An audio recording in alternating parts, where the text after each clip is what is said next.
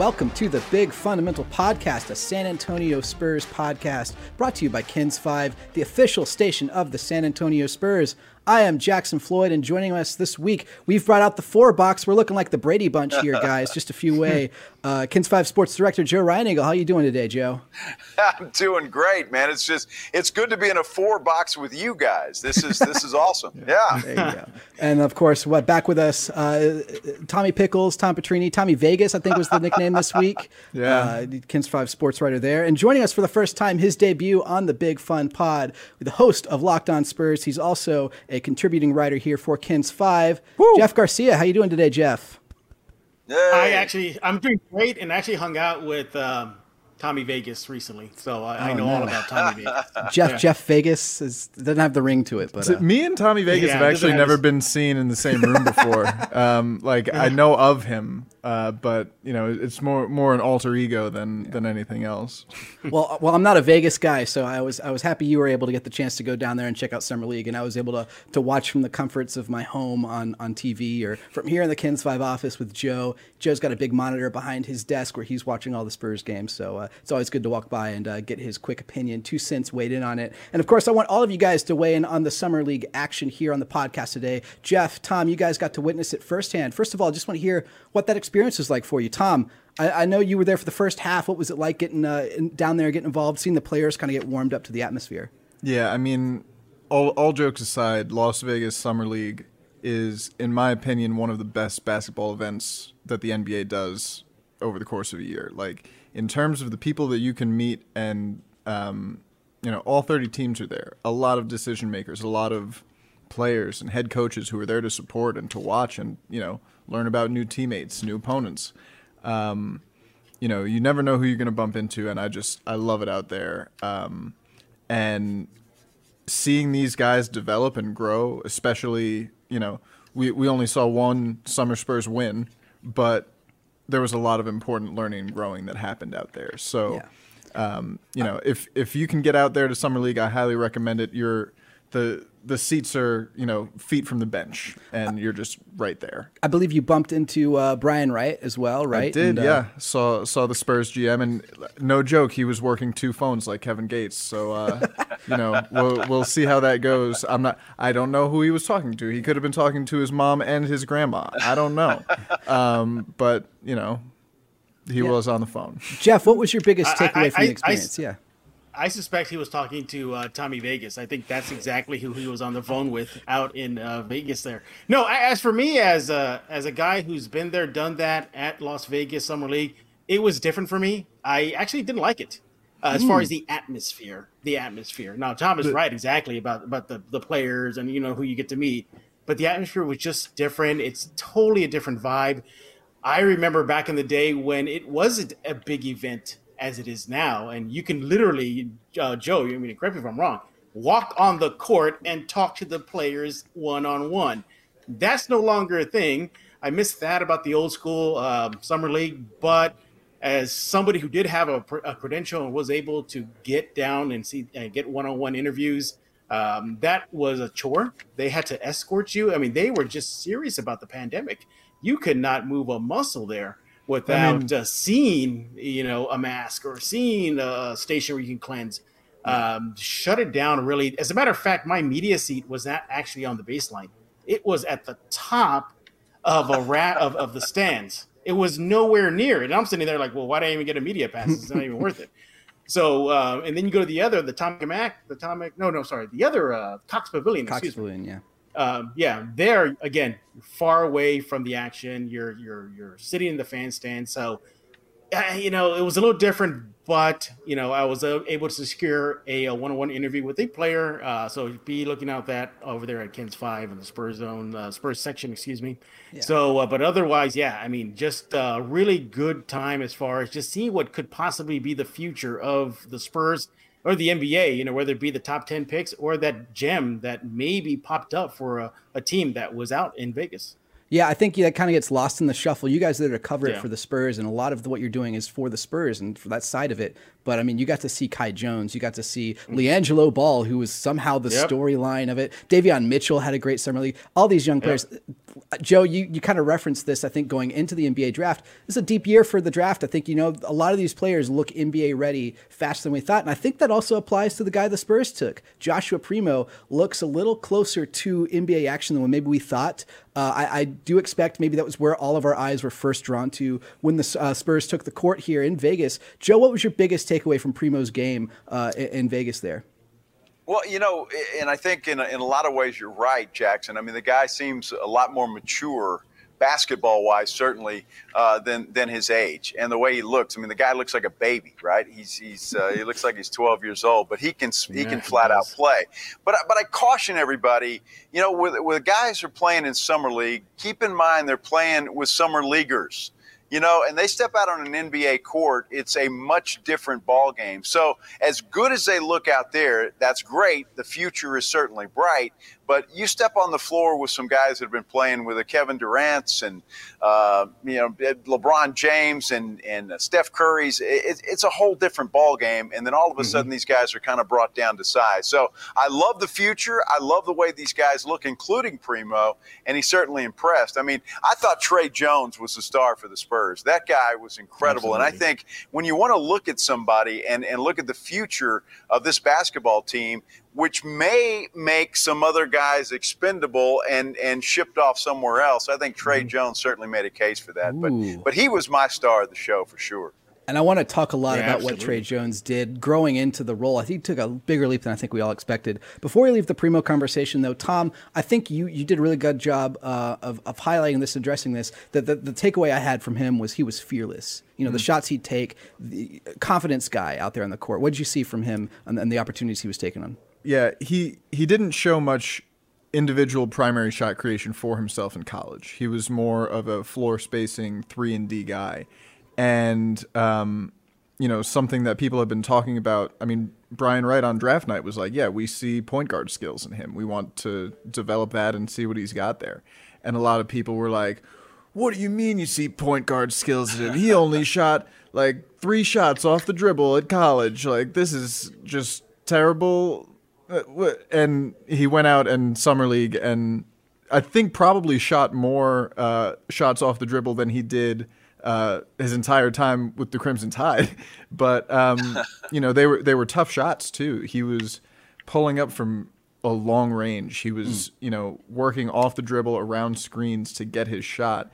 Um, he's still not putting a lot of pressure on the rim, and that's something that he's going to need to learn how to do. Work on that floater game. Work on using that you know six six long arms, big hands to finish above the rim a little bit. Um, but you know he was taking spinning turnaround fade shots, and you know I'm not going to say DeRozan esque, but he was he was you know he he was getting to his spots and taking shots with a high degree of difficulty, and he was not afraid to take those shots. And that's exactly what you want to see these guys doing in summer league. So that that part was really encouraging to see. I think for for a guy his age, he seems to have a bag as deep as Mary Poppins's. He's he's pulling a lot out there uh, on the court. Uh, yeah. I, I, was really impressed with the t- shots he's taken. Uh, Jeff, as Joe was saying, Tre was the star. Tre Jones was the star of yeah. the summer league for the Spurs. Absolutely. It, did he did he prove himself to maybe be the second point guard off the bench here uh, in the absence? You know, we've seen Patty Mills now on to Brooklyn. A lot of right. questions have been like, who's going to be the point guard for that second unit? Is Tre Jones that guy? Um, he definitely is making the coaches think about it. But as Joe just mentioned earlier, you know, you take the summer league with a grain of salt. Let's let's recall Tim Duncan had a horrible summer league. It was terrible, you know. But we all know how that turned out. You know, now in the Hall of Fame. So you you take what you see on that court out in Vegas or Utah, uh, just as a as an idea, just as okay, there's something here to work with. And yes, Tre Jones did phenomenal on that court when he was on the court. Remember, he was out for a good chunk of games. But going to Tom's point about Jones creating shot and everything, you, know, according to Synergy, uh, when it comes to just the mixing, you know, whether the three point shot or the two point shot is self creating those shots, 93% of the time, that's what Jones was doing. Mm. And it came from the two point uh, shots or within the within the three point line. So you like that. And yes, I think he's going to make Mitch Johnson tell Pop and his coaching staff, yeah, you know, there's something here let's still perhaps send him to Austin, but give him a little bit of spike in minutes in the NBA. And look who he's a, look who's he behind right now. He's behind Derek and Lonnie and Dejounte. uh, you know, who knows? Keldon Johnson said that uh, he's focused on decision making and that the Spurs told him to work on his dribbling skills. Maybe they envision him as some sort of facilitator. We just don't know.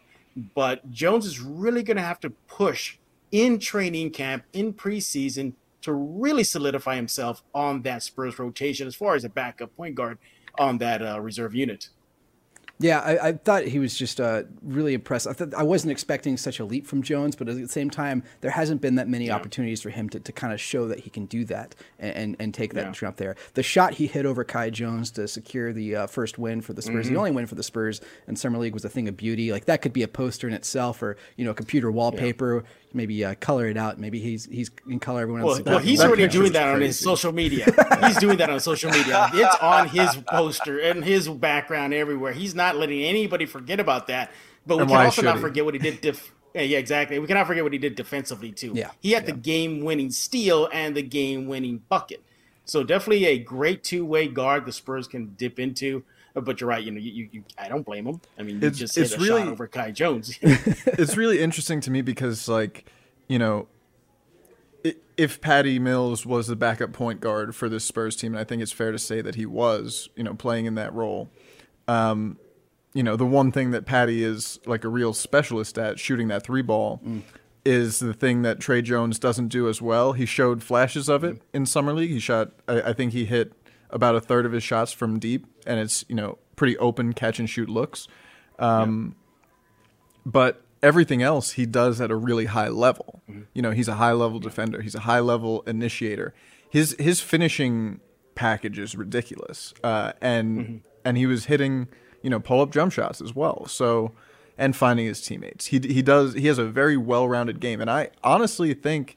Um, he's the best second round pick for the Spurs in a long time. Mm. He's a guy who probably shouldn't have fallen out of the first round of that draft. We talking about since Manu or uh... potentially since Manu? wow. Like, if if I'm wrong, tell me. Like, if, there, if there's a second, if one, there's so. a second round pick that's done better or that has been a better prospect since then, let me know. But I mean, this is a guy who was ACC Defensive Player of the Year.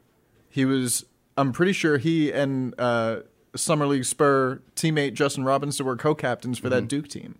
So, you know, this is this is a guy who, you know, he's not just some guy at Summer League. He was one of the best guys at Summer League, and uh, for him to be left off the All Summer League teams uh, was a bit of a bad joke, but you know, one we're used to hearing at this point. So yeah, I was going to say, Jeff, you're talking about Tre. Tre was doing his best to make sure that no one forgot yeah. what he did, but clearly the uh, yeah the, the voters did. Whoever chooses that, Joe, is that yeah, just a sign of? Uh, is that a sign of um, what? Just the Spurs always kind of being left out of this consideration, or was he not really one of the top five best players we saw in summer league? Was he not deserving uh, of that? So. I don't know who was picking those guys, but yeah, I think he certainly was deserving. I mean, the way he played ball and what he did was incredible out there. And I'm going to tell you, and I want to go back to something that Jeff said. You were talking about, you know, Lonnie Walker and Derek White and Keldon Johnson. I don't know if any of those guys are point guard material. Mm. Honestly, I, I, don't know. And, and maybe you guys will disagree with me. That's why I think Tre Jones has a fantastic chance of being that backup guard. When I look at this guy, and, and, and I hate comparing guys, but he reminds me a lot of Tony Parker once Tony Parker found his jump shot and started playing defense. I'm not talking, and we're talking about Tre Jones right now. Mm. When I watched him on the floor, especially what Tom mentioned, his finishing package was sensational. He's got no fear. And I remember watching Tony Parker when he got in this league, and back then, point guards got knocked on their tail more than they were on their feet. And this guy would just yep. get back up and go back at it, and no fear, he'd go back in the lane. And I see a lot of that in Tre Jones. And I really believe that Tre Jones has the the moxie, he's got the talent, to be the backup point guard on this team. I love Lonnie Walker. I love Derek White, but I think Derek White is going to play next to Dejounte Murray uh, at that number two spot. And so I think the opportunity for Tre Jones to be that number two point guard is right there. And in fact, I mean, going in as we sit here right now today, I think he certainly deserves that opportunity. I, I think we're not going to give a chance to uh, Bryn Forbes. I mean, Bryn Forbes is there.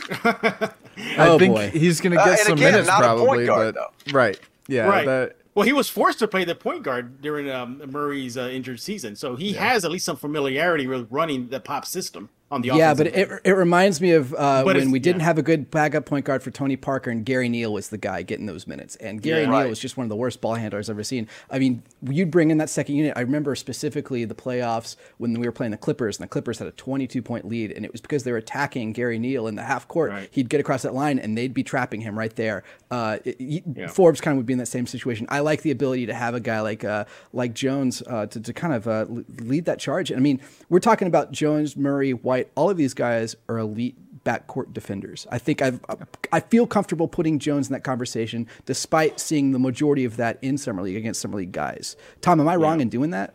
No, I think I mean he's he's defended at a, every level at a really high level, um, and you know compared to Bryn Forbes, that's something that obviously is a, a, a tick in the in the Tre Jones box. Uh, you the know, bar is set low. it's I mean, I, I think that he's a tremendous two way player. And it wasn't just that, you know, steal to end the game, right? Like he is of of as fearless as he is finishing uh, when he's guarding the other team's best player. Um, navigates screens well, physical defender, uses his head, like and he's directing traffic a little bit out there. So, um, you know, I, I really love what he brings from a two way perspective. Um, and, you know, I, I was thinking that, you know, maybe, maybe Lonnie will take more of a primary creator role off the bench. And I think there's still a lot of room for that to happen this year. Um, but I don't think it would hurt Lonnie's game at all to have Tre out there collapsing the defense and then kicking it out to him. And, um, you know, he, he makes a play out of that. So, Yeah. and I think Tre has proven that he can space the floor enough in those situations where the ball's not in his hands. So, um, I I think I think that Tre Jones has made a really solid case for himself here to be that Yeah. backup point guard. A, a steal of the And draft you saw, for and last you year. saw it last. Oops, I'm sorry. I'm You're sorry. good. Go for Uh, it. you saw it last season in uh, in the Orlando bubble for the G League. I mean, he was just playing heads above the rest. I mean, you you the the foundation is there. He just needs to see if he can translate summer league level competition, G League level competition into the NBA level. That is his final hurdle. But you like where the signs are going. Keldon Johnson, you know, how quick did they shut him down in summer league? I mean, it was fast. He was just wrecking shop. Lonnie Walker, the same thing. You know, Devin Vassell, the same thing. They shut him down in a hurry. Tre Jones, they shut him down as well for uh, precautionary reasons with with a bump in the head. But my point is, if you're looking at past examples of how the Spurs f- groom these players that are, could be special, then Jones is definitely showing that he can be special. And as Tom mentioned, maybe a second round steal. Yeah, steal of the draft there, uh, according Yeah. to Tom and Jeff. There, uh, I, I want to turn the attention to uh, the conversation to his draft partner, taken in the first round there, Devin Vassell, uh, a, a guy who was supposed to be uh, considered a three and D, another one of these elite two way players. And summer league, the three point shot wasn't there for him. I, I believe he made one, two, I, He, he was not. He Not- did not shoot the ball great. not shooting well, but he brought everything, uh, every other aspect to the, to his game. I thought his two point shot was looked looked great, better than expected. He honestly seemed to be more comfortable attacking the rim. Uh, again against summer league guys, but again than I was expecting, and the d- defense was there. Joe, what did what did you see from Vassell in the limited time this summer league before his injury uh, that that kind of points to where he's headed this season? Well, I think for Vassell, he needed to come out and have a good summer league. And he did that. I think he did enough to, to show. You know, Vassell is one of those guys that I, I love. I, I love the way he plays ball. I love his attitude. And, and I think he can be very special in the NBA. But he may also be a guy uh, that's going to need some grooming and need some help, especially with that three point shot, because as we all know, that's where the NBA is now, and that's what he needs to do, especially playing that wing position. Um, Vassell looked good. I wish he wouldn't have gotten hurt. I would have liked to have seen a little bit more, and I think he would have liked to have been out there a little bit more as well. Uh, but he needed a good summer league, and I think he did what he had to do to, uh, to you know, progress, if you will. Um, it, it was just enough. I wish we would have been able to see a little more. Yeah, I I think that um, you know with Tre Jones, his first game, he came in a little rusty, right? He didn't look. Uh, you know, I think he turned it over three times in the first quarter of that first game, and he got more into you know the flow of the game, into shape, into a, a rhythm, into confidence. And we saw We saw that with Tre Jones. We saw that with Joe Wieskamp, um, and even with Primo. Um, Vassell, I feel like didn't play enough games to really ramp up in that way. Mm. And I, I would have loved to see his, you know, fourth game after taking those shots that he wasn't really used to taking, right? Because at the NBA level last year, uh, Devin Vassell was playing the role that Josh Primo played at Bama, which was, you know, space the floor, catch it, shoot it, play good defense. And at Summer League like Primo, he was asked to put the ball on the deck, create your own shot. Um, you know, he he's the guy on the scouting report that the other teams are keying in on. Like we've got to stop this guy, uh, and we know what he's more comfortable doing and less comfortable doing. Hmm. He's trying these, you know, he's trying to run pick and roll. He's trying to get to his own spots in the mid range, and I thought he did a very good job of getting to his spots. It was just the shot that wasn't falling, and um, you know, so that's that's why, like Joe said, I really would have loved to see him play so that, you know, maybe a couple games later he gets to those spots and hey, look, the shot's falling now. Mm. Something that Mitch Johnson talked about was like, you know, he's taking shots with a high degree of difficulty, and he's taking a ton of them. There was one game where he shot it like 30 times, and uh, and Mitch Johnson said that's a skill in itself, and learning how to work through that, and hopefully next time he hits more than 11. But um, you know, I I liked the aggression that he attacked summer league with. I think I think all of these young guys understood the assignment with going to summer league. Like you're you're not here to even win the games. Mm. Really, you're you're here to try different things, get good game reps, and learn and grow. Um, so I I think. Like Joe said, it, w- it would have been really nice to see him get more of an opportunity to do that. But um, you know, the the shot creation that he showed, I thought was pretty nice. Hey Jeff, we've we've talked about Dejounte Murray, Derek White, uh, Tre Jones. We've talked about Lonnie Walker, uh, Keldon Johnson, right. all these guys. Is is is uh, Devin Vassell going to be lost in the conversation this year? It, how is he going to be able to find the play time yeah. with this this kind of stacked uh, backcourt depth that the Spurs find themselves with with this young core? You know, before I answer that question, I just want to yeah. say I disagree with y'all completely. I am glad that they shut him down early. I am relieved he's took a seat because I think he's going to factor very heavily into next season as the Spurs move forward in this youth movement. You know, from that one Utah game to the little games that he played in Vegas, you know, he was just scoring at will. You know, were there concerns, still areas to work on? Of course. You know, I believe 79% of his shots came from the two point line, uh, two, uh, within the three point line, mm-hmm. excuse me. Mm-hmm. Um, you could do the math. The rest came from the three point line. So, yeah, still, he's going to need to develop that three shot. But no, I was glad, shut him down. Uh, I don't think Devin Vassell is going to get lost in the shuffle. I think he's going to play a big integral role next season, whether that's coming off the bench, starting a few games, or a mixed bag. You know, you know, it's unfortunate the way last season worked out with the pandemic and it being hastened, but I really believe throwing him and Jones into the fire the way they did. Let's not forget they were literally drafted virtually, and the next day they had to go to uh, training camp. So I, I think that hasten rush on the job training is going to pay dividends next year for Vassell and Jones, and particularly uh, Vassell, because you know he's exactly what the Spurs need uh, to compete in the league. You know, wing guy, long, can defend. We saw that he can hit the three point shot last season, his, his rookie year, but defensively, he brought it. What I, I, believe there was a string of games, Joe or Tom, somebody correct me wrong, where he had like one or more steals and then he had a string of games where he didn't cough the ball up at all. Yeah. So there's the IQ, there's the defense. That's what he did as a rookie. Now imagine that this upcoming season. Yeah, I think he's going to be huge, and I don't think he's going to get lost in the shuffle at all. For sure, and like with with the injuries and stuff, like it's more just that it's a bummer that they didn't get the opportunity to play. Like it makes complete sense that the Spurs shut him down, and I agree with you there completely. Injury. Like Right. well, I mean, Tre Jones got bonked in the head. I don't think he would have. Yeah. The, that's the thing is like, like I, I saw some Spurs fans out there who were like, oh, you know, these guys just got drafted and they're so young and they can't play through a little. They shouldn't right. play through a little, whatever it is. It's summer league. The games don't count. They're just there to learn and grow. And there's literally no upside to putting a guy out there if there's even you know five percent off of hundred percent uh, and it's like like for for Vassell, he was dealing with like a tight hammy. Mm. He played a little bit in one of the games and then came out, and you know people are like, "What happened?" They're not really concerned about it as a as a long term or even a medium or short term thing. It's just like it doesn't feel right. Okay, there's no reason for you to risk it at all. Mm-hmm. Yeah. So a name we've he, brought he could have had a, he could have had a dry hands, and I would have said shut him down. I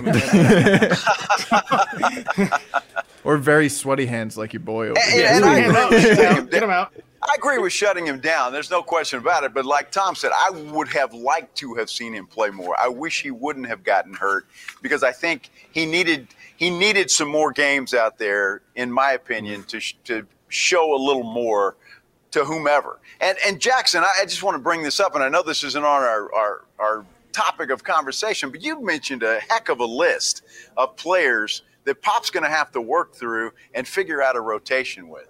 I mean, my goodness, I can't, I, and it's a good problem to have. Don't get me wrong, but I mean, there are some very talented guys that are all going to be fighting for minutes next season. Mm-hmm. And man, that that's going to be tough, in my opinion. I mean, that's that's there's a lot of guys at at one position or two positions that are going to be fighting for minutes, and it's going to be a difficult uh, difficult task for yeah. Gregg Popovich. And and the list I mentioned, and, Joe, doesn't even include any of the assets that we're going to talk about that they brought in as well. Right. Uh, well, we'll get to that a little and, later and, on, but yeah. One, one thing I just want to bring up too, and I think got overlooked with Vassell was that Mitch Johnson and the coaching staff wanted him in a leadership position. Mm-hmm. He, he, he, they made that very clear out in Utah leading into Las Vegas that they wanted him to be the guy. They wanted him to be in that position. You saw it. He didn't even want to talk about himself when he had that phenomenal game in Utah. He wanted to talk about Primo. So mm-hmm. I, I think that will boost his confidence side that, hey, here are the Spurs trusting me to be the guy. And I think that's another aspect that of his overall game that I would like to see develop as the season, as next season begins, and it begins in what just a month. So yeah, we're uh, less yeah, than a month out from training camp. So uh, it's, uh, it, yeah. it's, a great point, and it was really cool to. See, I, I, mean, he was drafted at 19 years old last year. This is his first summer league. He's 20 years old, and he's in a leadership position. Right? He's he's a vet to Josh Primo. He's two years older than Josh Primo. so uh, you know, it's it's very cool to in in San Antonio, he's probably not going to have that opportunity to be the guy that his teammates are looking up to and looking for looking to for advice. And when you're in a position like that, um, you know, it it definitely uh, it, it makes you think a little bit more about what you're doing and what you want to mm-hmm. be imparting on those on those kids. So yeah, if, yeah, if I, I, believe lo- it was either Primo. I think Primo said that Vassell took him under his wing. Yeah.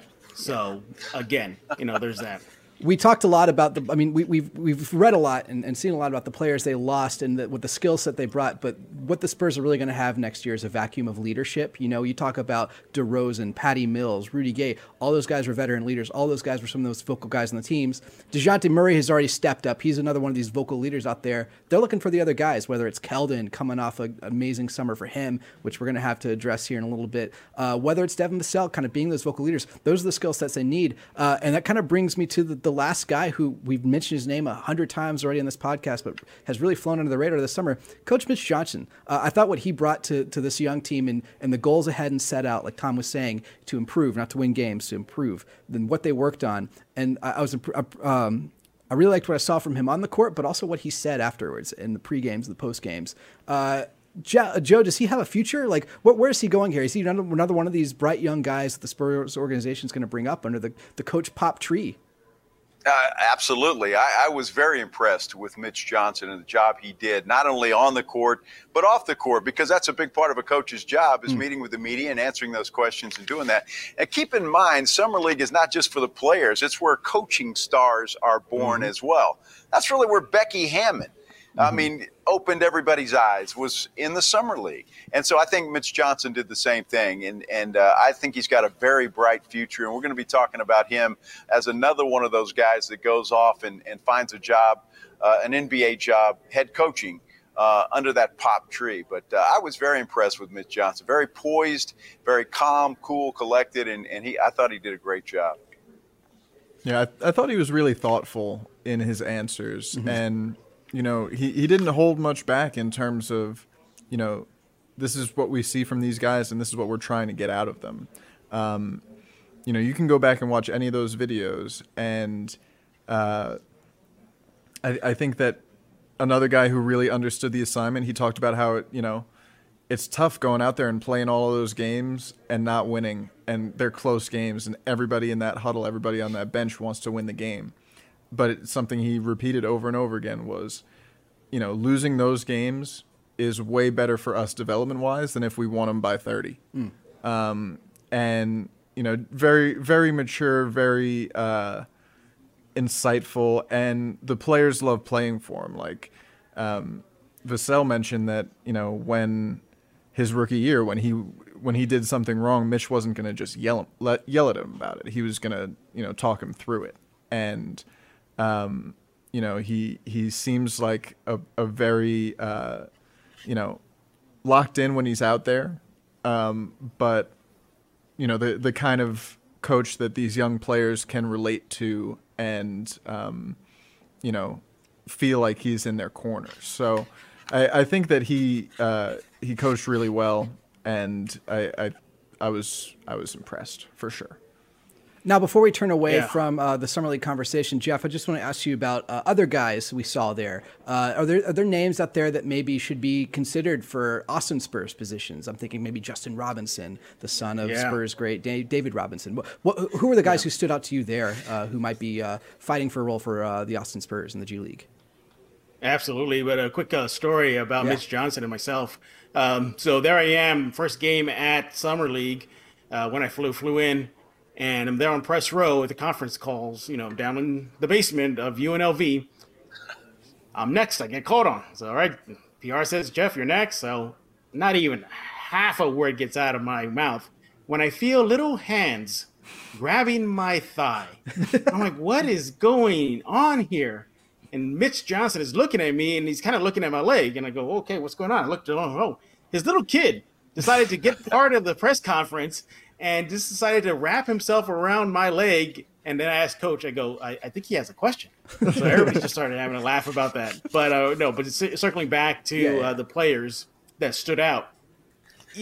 Yeah, I mean, DaQuan Jeffries, definitely stood out. You know, what he did on both ends of the court, that fearless attacking, just was always attacking that rim. Mm. You like what you see out of him. Nate Renfro, you forget about him. He's a veteran of the Spurs system. He played with the Austin Spurs last year, and that's coming back from that that knee injury he had. He played solid um, throughout the, Vegas and Utah tournament there.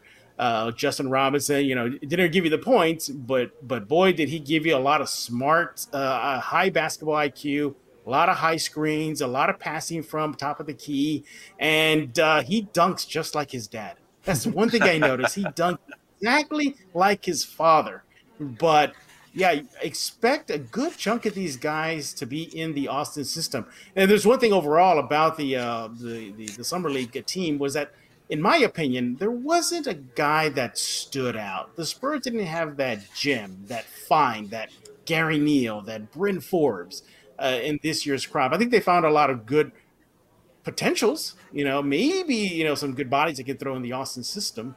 Uh, but outside of that, no. I mean, I, I think the other guys showed a lot of promise and uh, yeah, expect them to either get those two ways, you know, um, as far as uh, playing in the G League. So yeah. I think the G League team would be fun to watch. That's for sure. Yeah. Jeff, I think it was the Spurs who put a side by side of uh, Justin and David hanging on the rim. Yeah, exactly yeah. the same. Exactly the same. They look exactly the same. Yeah. it was it was really cool to see Justin Robinson get out there and play well because uh, he hadn't played in the first really first four games of summer league, I think, mm-hmm. and and when he finally got out there, uh, he was making great decisions. He was bringing a ton of energy defensively.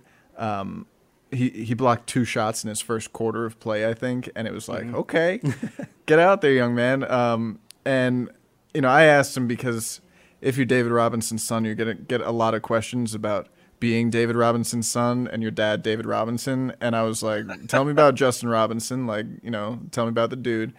And he was like, you know, on the court, I'm just trying to be a good teammate and, you know, mm-hmm.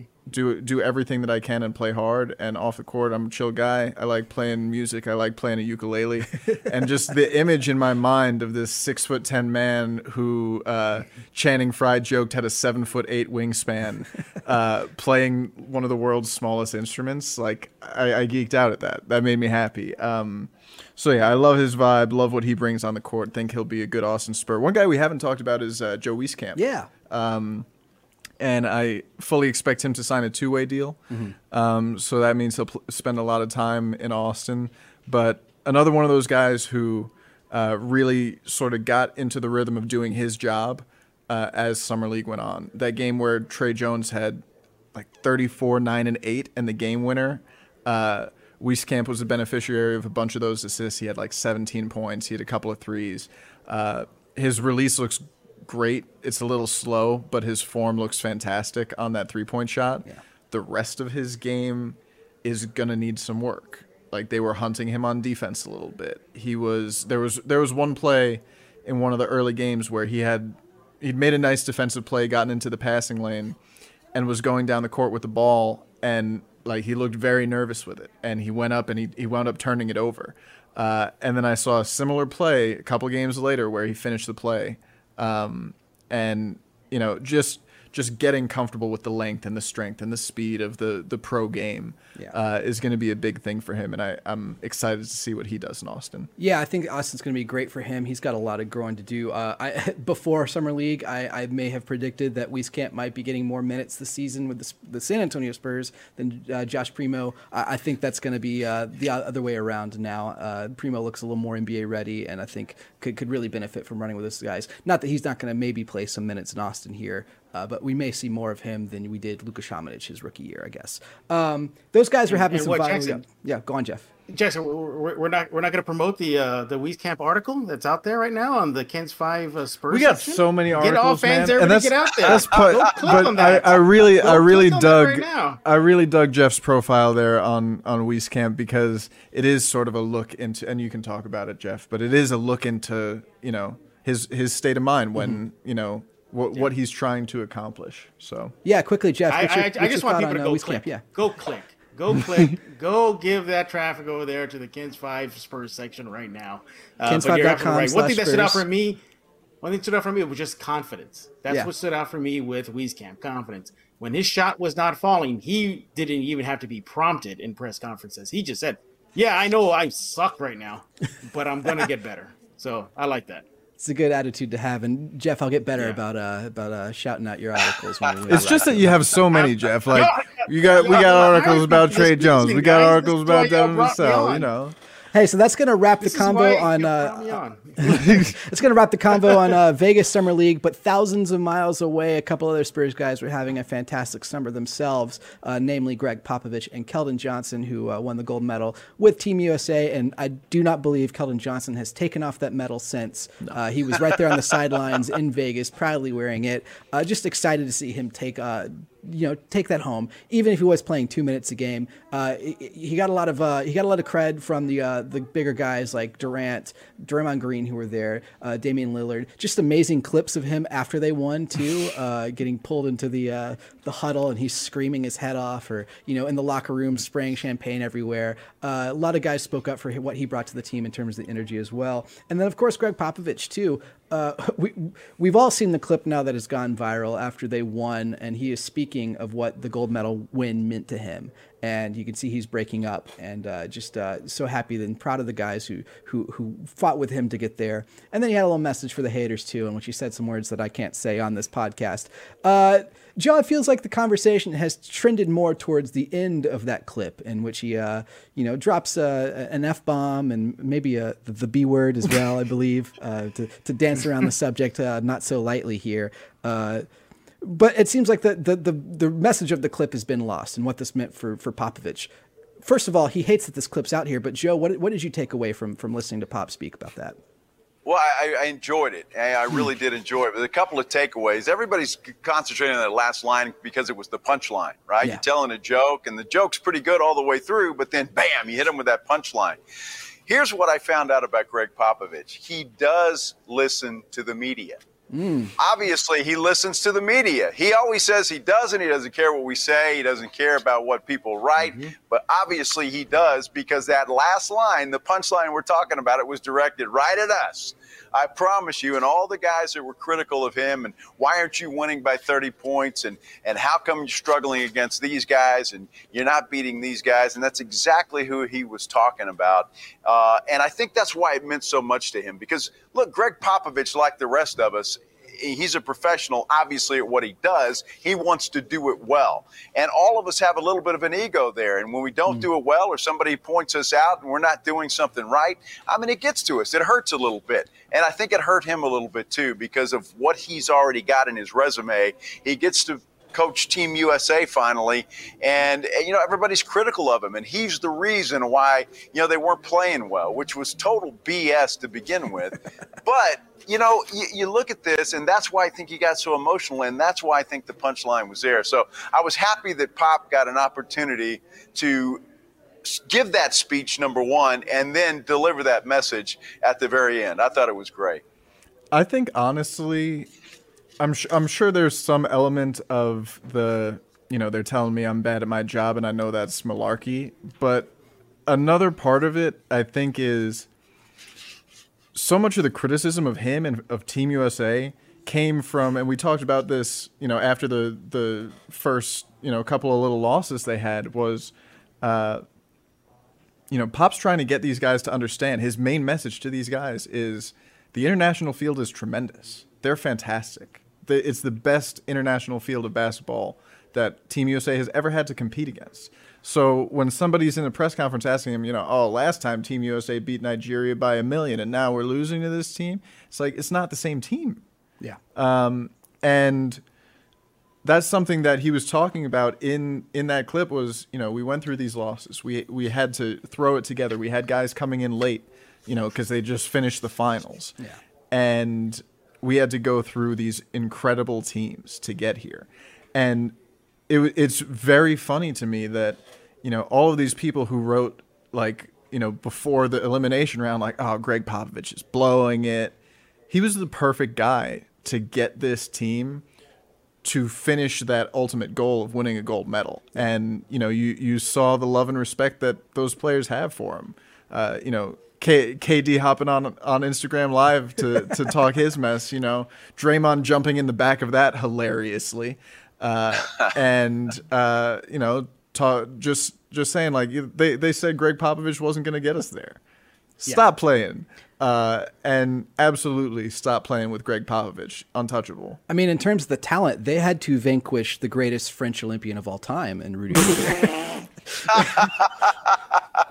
Don't get me started. I, I feel so sorry for that guy. The, the bad headline, uh, and he gets uh, toasted on the internet. But in, in the article, he does mention that Tony Parker is, is probably the best uh, Olympic. I was personally mad about the Boris Diaw erasure, but whatever. we'll, we'll talk about that another day. Yeah, Popovich. You know, I'm I'm interested in what Steve Kerr had to say. Mm. That piqued mm. my interest when he when he I believe he told the Athletic, you know, like, oh, what a perfect way to cap his career, everybody huh? Yeah. Thanks for those words, Kerr. You know, um, you know, I know you guys are buddy buddy. You know, maybe he already spoke to you about his future in the in the league, or let alone just coaching in basketball. But you know, you're absolutely right. You know, to get you know cut in '72 uh, for Doug Collins, you know, I think that still pained him. And I don't know, he had, hopefully admitted it. He did say it. You know, that hurt him.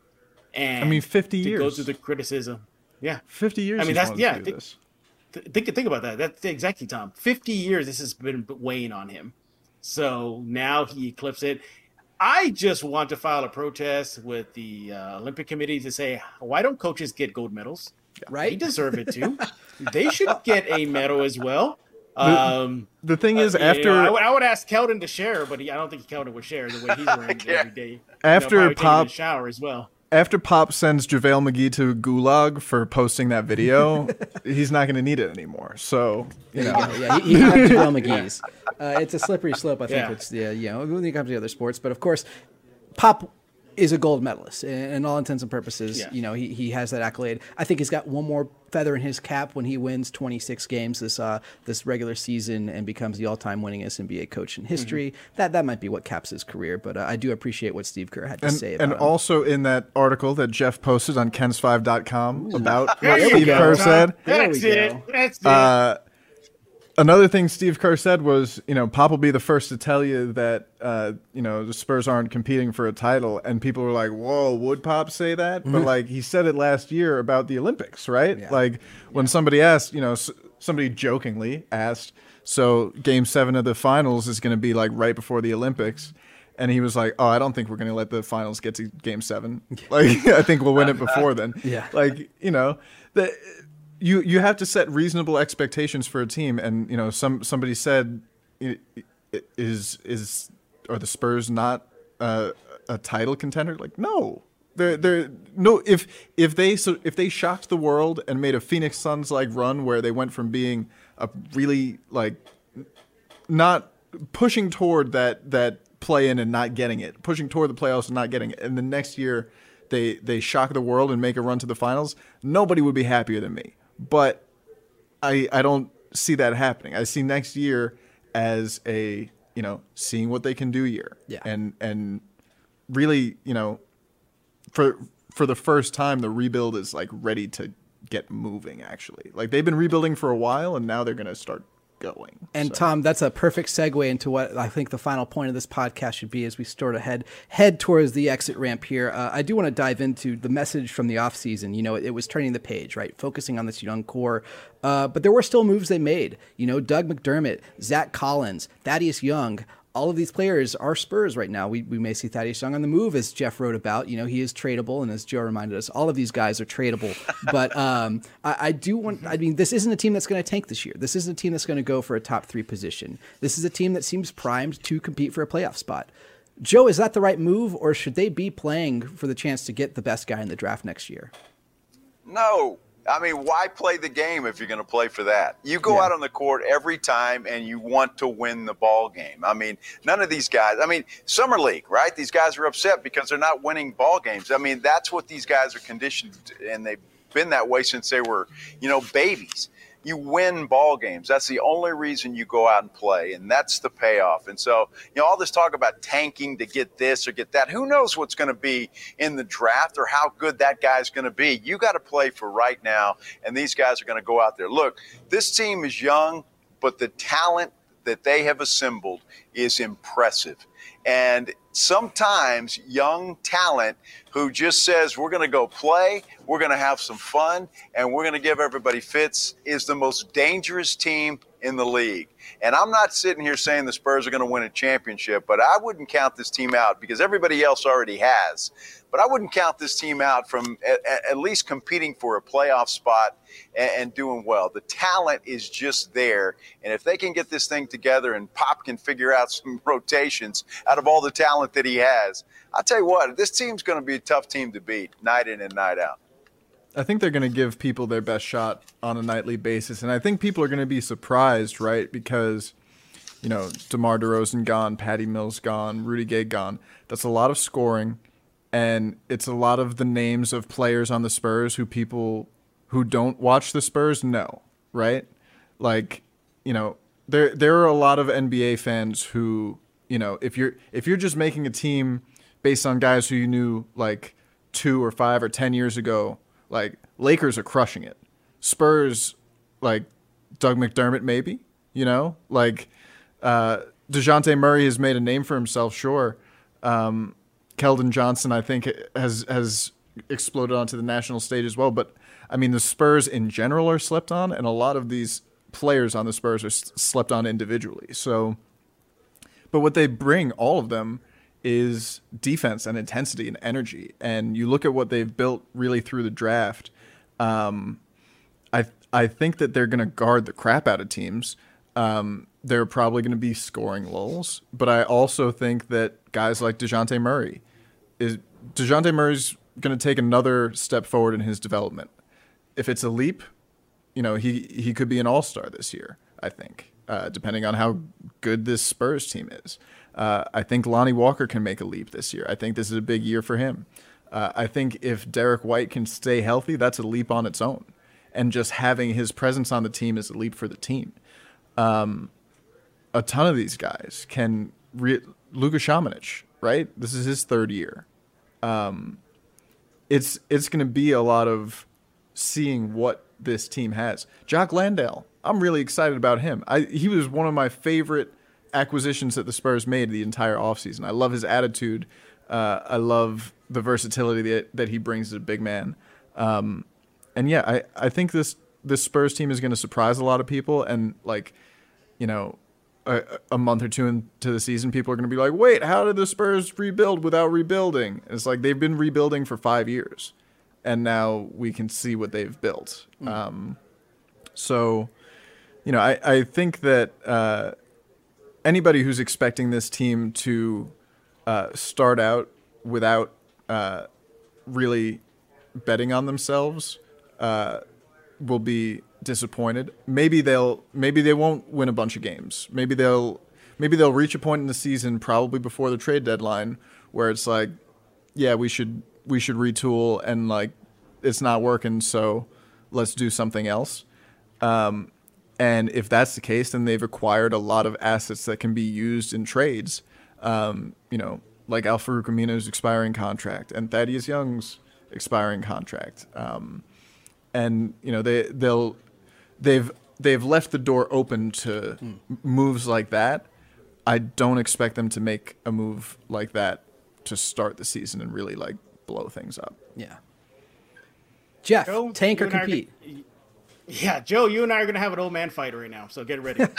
um, here, here we go. Uh, I want them to tank. Um, I, I, I would love for that to happen because I see Joe. Joe, get I know, I know, Joe. I, I don't get that. Joe, I just don't get Joe, it. you and I, you and I lived through how they got Tim Duncan. We were there.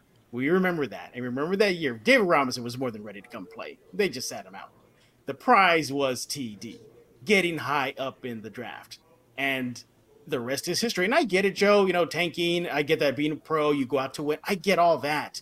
But I'm thinking long term. I'm thinking the long game right now if the long game is not just simply to win games, but titles, then you're going to have to get in that draft. That's the only way the Spurs historically have been able to establish their dynasty era by getting that cornerstone piece, which was Tim Duncan, and building around that. They almost did it again with Kawhi Leonard moving up in the draft, uh, trading with Indiana. They had it, but we all know how that went through. Again, what is a common thread here? Tim Duncan, number one, trading up aggressive in the draft, to get a, a Kawhi Leonard. I don't see Kevin Durant coming to San Antonio when he's a free agent. I don't. I didn't see uh, Chris Paul coming to San Antonio when he's a free agent. I don't see any reports floating out of that about San Antonio being the destination for all these top heavy All Stars. If that was the case, then maybe yeah, don't tank because hey, San Antonio is the destination, but it isn't historically. Um, well, Jeff, let me let me just ask you this. Go Well, let me ask you this: Who's to say that that guy is not already on this roster? Who's to say that Keldon Johnson is not that guy? Who's to say that Dejounte Murray is not that guy? That he's going to take a step yeah. up this year and be that All Star? I'm I'm saying that this team has assessed and and put together a team of talent mm-hmm. already through the draft. And who is in the draft that is Tim Duncan esque right now that you're looking at? Yeah. There's not one. He's not there. Right. It's gone you've got the talent on the team right now. And and I just can't. I've been in sports way too long to say, you know what, guys, just go out there and lay down and don't play and don't do anything because we want the number one draft pick. To me, that's ridiculous. And were you going to tell your fans that? Come on, it's, it's, who's going to buy a ticket to that game? I'm not. Well, I mean, that's you ridiculous. You, you, go out, you go out and play. You don't tell your fans you are going to be tanking. You win every night. but but first of all, look, I mean, look what Houston did. I mean, yeah. they're they're they're I don't care what Houston did. Chef's kiss. I mean, look, they got themselves a second pick in the draft, and uh, now they now they got themselves a player that they can build around. Um, How do you know? You don't know that. You don't know that. You don't know what he's going to become. You have no clue what he's going to become. Nobody knew that Tim. Right, so, so, well, I, I, take that back. Tim Duncan, we did yeah. know because he played four years of college. You don't know what that mm-hmm. guy's going to do. He may be a yeah. bust. You just, you don't know. I will say, okay, I think look, I- looking at the current crop, do we? Uh, you're right. They, we, they're just a group of really good players right now that with the potential to be all stars. But do they have the potential to be the megastar? Are they going to rise above to that Kevin Durant level, to that Kawhi Leonard level, to that LeBron James level? You don't know. Maybe. I think that know. honestly, the Josh Primo pick indicates to me that the Spurs are looking for that. They they do have that, you know, thousand mile view of it, uh, because there were definitely Thank you, players available, That, that, that's a perfect example. There- that is there a were- long-term play. And and same with Šamanić, right? There were players available in both of those drafts where fit positions of need more immediately, more NBA ready players, but it's it's like Brian Wright said, you know, we're we're looking at these guys with a long runway. Mm. And but but I think I think there can be elements of both, right? Like I don't I don't think the Spurs are going to say, you know, go out there and don't compete. I think it might naturally happen where you've got a team that is in a transition period with young players and you know they're going to lose games. They're they're going to go through growing pains and make mistakes and uh, it might just naturally happen that they're out of the playoff race. That could that could happen this year. It wouldn't shock me. I don't think it's going to happen. I think they're going to be fighting for at least a play-in spot. Um, but if that happens, then I think maybe you start to consider it. But I think starting this season from the jump, um, with the intention of not competing, it's not something that the Spurs are going to do, and uh, it's like it's it's counterproductive to the growth that they're trying to have. Like the growth can continue to happen, even if they're winning or losing games. Whatever it, whatever happens, they're going to be playing, and that's the important thing. Um, there are a lot of guys in this draft who are really solid players who I think are going to be really great NBA talents. Um, I think that naturally the Spurs are going to wind up probably, even if they do make the play in, with a pick that they can get a really quality player in the lottery and maybe, you know, work a trade to move up.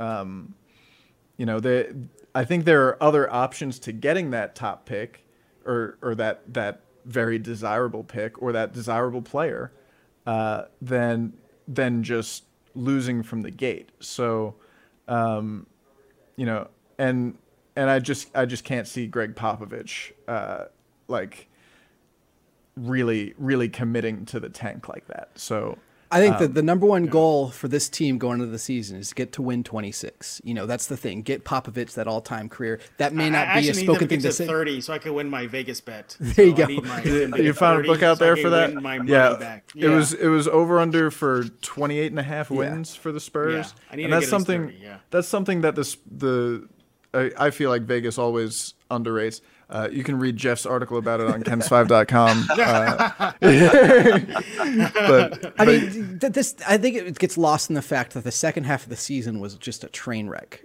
all things considered. But the Spurs were a five seed, and then COVID kind of derailed things. The Spurs were a five seed without Derrick White, without a healthy Derrick White. Sure, they're going to have to replace DeMar DeRozan. Sure, they're going to have to replace Patty Mills and Rudy Gay. That's a big thing to ask for. But they've got a healthy Derrick White, hopefully, coming into the season. DeJounte Murray is a guy who is going to put up all star numbers, but not make an all star team because that's just the way it is. Keldon Johnson's going to take a leap. I think the biggest name here that uh, that's going to make the biggest difference is Doug McDermott. You know, he was the steal of the free agency period, I think. I think it went under the radar. Uh, a lot of people know him because he's Dougie Buckets. He's got a three point shot. He did some great things in college. He's done some great things in the NBA from behind the line. One of the best finishers at the rim in the league, too. Last year, I think he was the best who was under 6'10 or something like that. He, he was on the He's list of just, ridiculously uh, just efficiency at the rim, uh, and he's going to bring a lot of buckets. I think he's going to start for this team. I think he's going to make an impact for this team, and I think this team competes. And I think that was the right thing to do here. You know, to compete. Growing can happen while you're competing. The drafts have never been deeper. We've seen that players are coming in more ready, whether that's because AAU finally figured some things out, or college collegiate basketball, or maybe what they're doing outside of the the in, in terms of training outside the off the court, or maybe teams just know how to work players back into it. But the, the draft has never been deeper. We've seen it year in year out. Trae Young was a guy who was taken a little lower in the draft than I mean he was obviously part of that uh, switch swap there, but he was one of the more impactful guys from that draft, and he wasn't in the top three technically. You know, it was Doncic, it was Bagley, it was Zion Williamson. Uh, you're finding value. I mean, Donovan Mitchell's a guy who is a little lower. Devin Booker's a guy who's a little lower. You're finding value in lower lottery picks. You don't have to go all out for the number one pick. Sure, you may not get Cade Cunningham, but you will get Davion Mitchell, who looks like a star in himself. So that's my opinion there. So Yeah, I mean, DeJounte was the 29th pick. Keldon was the 29th pick. Derrick was the 29th pick. Yeah, we they hit love that 29th. 29th pick. It was a great spot to Um, be in. Yeah. But and and then the Spurs have also drafted guys higher than that recently. You know, Vassell was 11, 11, Primo's Primo 12, 12. Lonnie was 18 Dominic's or 19, 19, Šamanić was yeah. 19. Like, you know, the they've because they have gotten uh, you know, out of their title winning days, they've had results that have gotten them those picks. And, you know, I'm excited about all of those players and their and their Mm-hmm. potential development. So We like to end things here on the Big Fun Pod on a, on a positive note most times. Uh, so maybe, maybe I a wanted, fair I one, wanted so. round two it's with positive. Joe. I wanted a round No, two it's with Joe. positive. So It's bad. Great. we'll get it on the books. We'll get a round two between Jeff and Joe. Uh, that's Joe Ryan Agel, KENS Five Sports Director. He'll he's got you covered on the TV side. Jeff Garcia, he hosts the Locked On Pods, Locked On Spurs podcast, daily takes on the San Antonio Spurs, and of course is a contributor writer. Slews of slew. A slew of content uh, on uh, Yeah, and- kens5.com. and Unimaginable My hands are amount still of content. tied. My, my my hands are still tied, and so um, I cannot. you're just wait you're just be, going with your uh, teeth. You're just getting up in there. I'm just I'm just like you know. Hopefully, you know everything will get settled and situated where uh, I take the car keys and take it from there. But it, uh, as I told everybody in the We're- interview, we're excited, y'all- I don't think Kenzo's ready. I don't think Kenzo's ready. So We're excited for it. And of course, that's uh, that's Tom Petrini on the other side of the mic here, another t- KENS Five digital. The digital man with the best you. shirts in the league, right there, Tom Oh, I Petrini. sir. appreciate Yes, that. I saw someone on Twitter asked him if he packed a suit, and he said it was all linens. All Yeah, linens. no, fine, fine linen goods, man. I, I gotta I mean, that's breathe what I saw here. when I met when I met uh, Tom in, in, in Vegas at the, at Yeah. the Bellagio. I said, "Oh, he's wearing the nice shirt today." Yeah, no, it's Absolutely. You, you just gotta, Yeah. You, you gotta have breathability out there, man. It's hot. It's hot here. All right, and I'm Jackson Floyd. This is the Big Fundamental Podcast. Uh, you can find us on Twitter at Big Fun Pod. Subscribe to us wherever you listen to us. Of course, the Big Fundamental Podcast is brought to you by KENS Five, the official TV station of the Spurs. Gentlemen, we'll do this again next time. Thank you all for listening. Peace out, guys.